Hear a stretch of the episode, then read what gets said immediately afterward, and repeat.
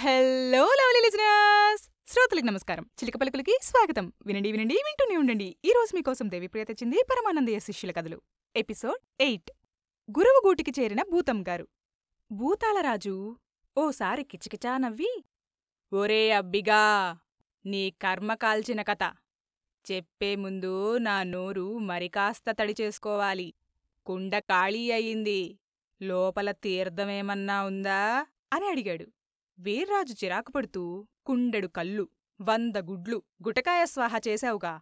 ఇంకెక్కడ్నుంచితేను అని కసురుకున్నాడు.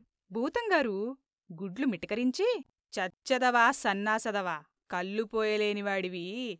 నీకు కథెందుకురా? అల్లల్లల్లల్లల్లల్లా అని అరుస్తూ పొగలా మారి మరచెంబులో దూరిపోయాడు. వీర్రాజుకి ఒళ్ళు మండి మరచెంబుకు మూత బిగిస్తూ చిచే రోజూ ఇదే తంతు. సగం కథ చెప్పడం అల్లల్లల్లలలా అని అరుస్తూ చెంబులో దూరిపోవడం. చెంబులో నుంచి బయటికి తీసి నిన్ను క్షమించా చూడు అదే అదేరా నా బుద్ధి తక్కువ అని విసుక్కుంటున్నాడు. సరిగ్గా అదే సమయంలో భళ్ళున తలుపులు నెట్టుకుంటూ ఏడుగురు శిష్యులు లోపలికి దూసుకొచ్చారు. వీర్రాజు మాటల్లోని క్షమించా అన్న పదం చెవిసోగ్గానే వాళ్ళ మొహాలు వెలిగాయి. గుర్తుకొచ్చింది రోయ్ గురువుగారు చెప్పిన మాట క్షమించు అరిచాడు శని వక్రంగా కనుబొమ్మలు ముడుస్తూ. ఏడుగురు ఒక్క ఉదుటిన వీర్రాజుని చుట్టేసి అతడి చేతులు కదలకుండా గట్టిగా పట్టుకున్నారు. వీర్రాజు బిత్తరచూపులు చూస్తుంటే ఏడుగురు ఏకకంఠంతో క్షమించండి క్షమించండి అన్నారు. వీర్రాజు విస్తుపోతూ క్షమించాలా ఎందుకు? అని అడిగాడు. బైరాగి లోపలికొస్తూ ఎందుకా? ఇదిగో శిష్యులు మా రాజుగారికి మాటల్లో చెప్తే అర్థంగాదు ఎందుకో ఇంకోసారి చేతల్లో చూపించండి బాబూ అని వెటకరిస్తుంటే అతన్ని వారించే ఉద్దేశంతో "స్, అన్నాడు వీర్రాజు. అంతే ఏడుగురు ఇంకోసారి దబీ దబీ కుళ్ళబొడిచేస్తుంటే బైరాగి చిందులేస్తూ అర్థమైందా? ఎందుకో అర్థమైందా? చిచి ఎంత మట్టి బుర్రా! మీ పక్కన చేరినందుకు నాకు సిగ్గేస్తుంది అంటూ ఈసడించుకున్నాడు. వీర్రాజు గుడ్లురుముతూ ఓర్నీ సిగ్గు చట్టుబండలుగాను ఆపరా ముందు వీళ్ళని ఆపరా అరిచాడు గోలగా. బైరాగి నిర్లక్ష్యంగా ఓ చూపు చూసి ఇదిగో శిష్యులు పీగిన పీకుళ్ళు చాలుగాని ఇహ క్షమించండి అన్నాడు. క్షమించండి అన్న మాట విన్నంతనే ఏడుగురు ఏకకంఠంతో క్షమించండి క్షమించండి అంటూ వీర్రాజు చేతులు పట్టుకుని ఊపేశారు. వాళ్ళ ఊపిడికి వీర్రాజు చేతుల్లోని మరచెంబు అనుకోకుండా వాళ్ళ చేతిలోకొచ్చేసింది. ఏడుగురు వాళ్ళకు తెలియకుండానే మరచెంబుని గట్టిగా పట్టుకుని వచ్చిన పనైంది పదండ్రా పోదాం అంటూ వచ్చినంత వేగంగా వెళ్ళిపోయారు. వాళ్ళతో పాటు భూతంగారు ఉన్న మరచెంబు కూడా వెళ్ళిపోయింది. తర్వాత ఆ మరచెంబు చేతులు మారిన సంగతి గ్రహించిన వీర్రాజు నొచ్చుకుంటూ హార్నీ ఎంత పంచేశావయ్యా బూతులు తాత? పరమానందయ్య గారిని పట్టడానికి ఇక్కడ్నుంచి తుర్రుమని జారుకున్నావా? అనుకున్నాడు లోలోపల. అదే సమయంలో పరమానందయ్య అమరేశ్వర అగ్రహారంలోని తన సొంత ఇంటికి చేరుకుని వీధిగుమ్మం దాటి లోపలికి అడుగుపెడుతూనే భ్రమరం ఓహో భ్రమరం అని పిలిచాడు బిగ్గరగా.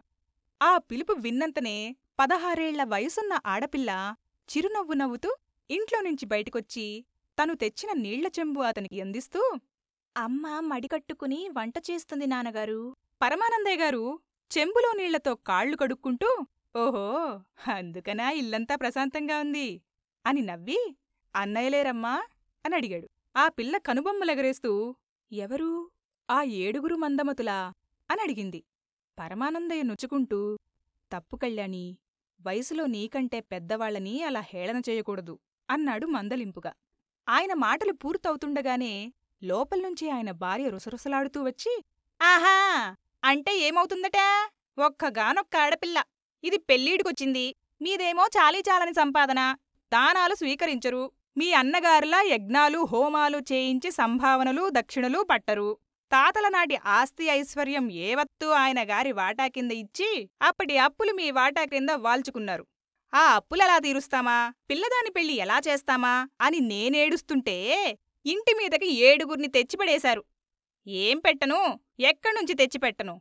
వాళ్ళకి పొట్టకోస్తే అక్షరం ముక్క రాదు. అలాంటి బుద్ధిహీనుల్ని మన పిల్ల అన్నయ్యలు అని పిలవాలా? మీకసలు మతుందా? అంటూ రుసరుసలాడింది భ్రమరాంబ. పరమానందయ్య మందహాసం చేసి భ్రమరం. ఏదీ మన చేతుల్లో లేదు. అంతా పరమేశ్వరుడి దయ. ఏడుగుర్ని మన ఇంటికి పంపిన ఆ జగదీశ్వరుడు వాళ్ళ ఆలనాపాలనా చూడడంటావా? అన్నిటికీ ఆయనే ఉన్నాడు. ఈ ఏడు పిల్ల పెళ్ళి చేయాలనుకుంటున్నాం గదా? ఏడుగురు శిష్యులు మన చేతి కిందుంటే పెళ్ళి పనుల్లో ఎంత ఉపయోగపడతారో ఆలోచించు అని చెప్పి ఇంట్లోకి నడిచాడు. భ్రమరాంబ ఆశ్చర్యపోతూ అందుకా వాళ్ళని తెచ్చి ఇంట్లో పెట్టింది ఏమో అనుకున్నాగాని అప్పుడప్పుడు మీ బుద్ధి వికసిస్తుంది సుమా. ఏడుగురు పనివాళ్ళు చేతి కింద ఉండాలేగాని ఏడేడు లోకాలు చుట్టబెట్టయ్యను అంటూ కూతుర్ని దగ్గరికి తీసుకుంటూ ఇంట్లోకి నడిచింది. ఆ మరుక్షణమే ఏడుగురు శిష్యులు భూతంగారి మరచెంబుని చేతులమీద గాల్లోకి ఎగరేస్తూ ఆట్లాడుతూ లోపలికి అడుగుపెట్టారు ఆ మరుక్షణం వాళ్ళు పైకెగరేసిన మరచెంబు ఎగిరి వెళ్ళి ఇంటి ముందున్న వసారా చూరు కింద ఇరుక్కుపోయింది. ఏడుగురు అమాయకత్వంతో చెంబెలా మాయమైందబ్బా అనుకుంటూ మొహాలు చూసుకుంటుంటే చెంబులోని భూతంగారు లోపలే నిట్టూర్చి హమ్మయ్యా ఎలాగో అలా గురువుగారింటికి చేరిపోయా. ఇహ రేపట్నుంచి ఆడిస్తా ఆట అనుకున్నాడు. మిగతా స్టోరీ మళ్ళీ వచ్చే ఎపిసోడ్లో విందాం. నచ్చాయా? అయితే సబ్స్క్రైబ్ చేసి సపోర్ట్ చేయండి. చేస్తారు కదూ?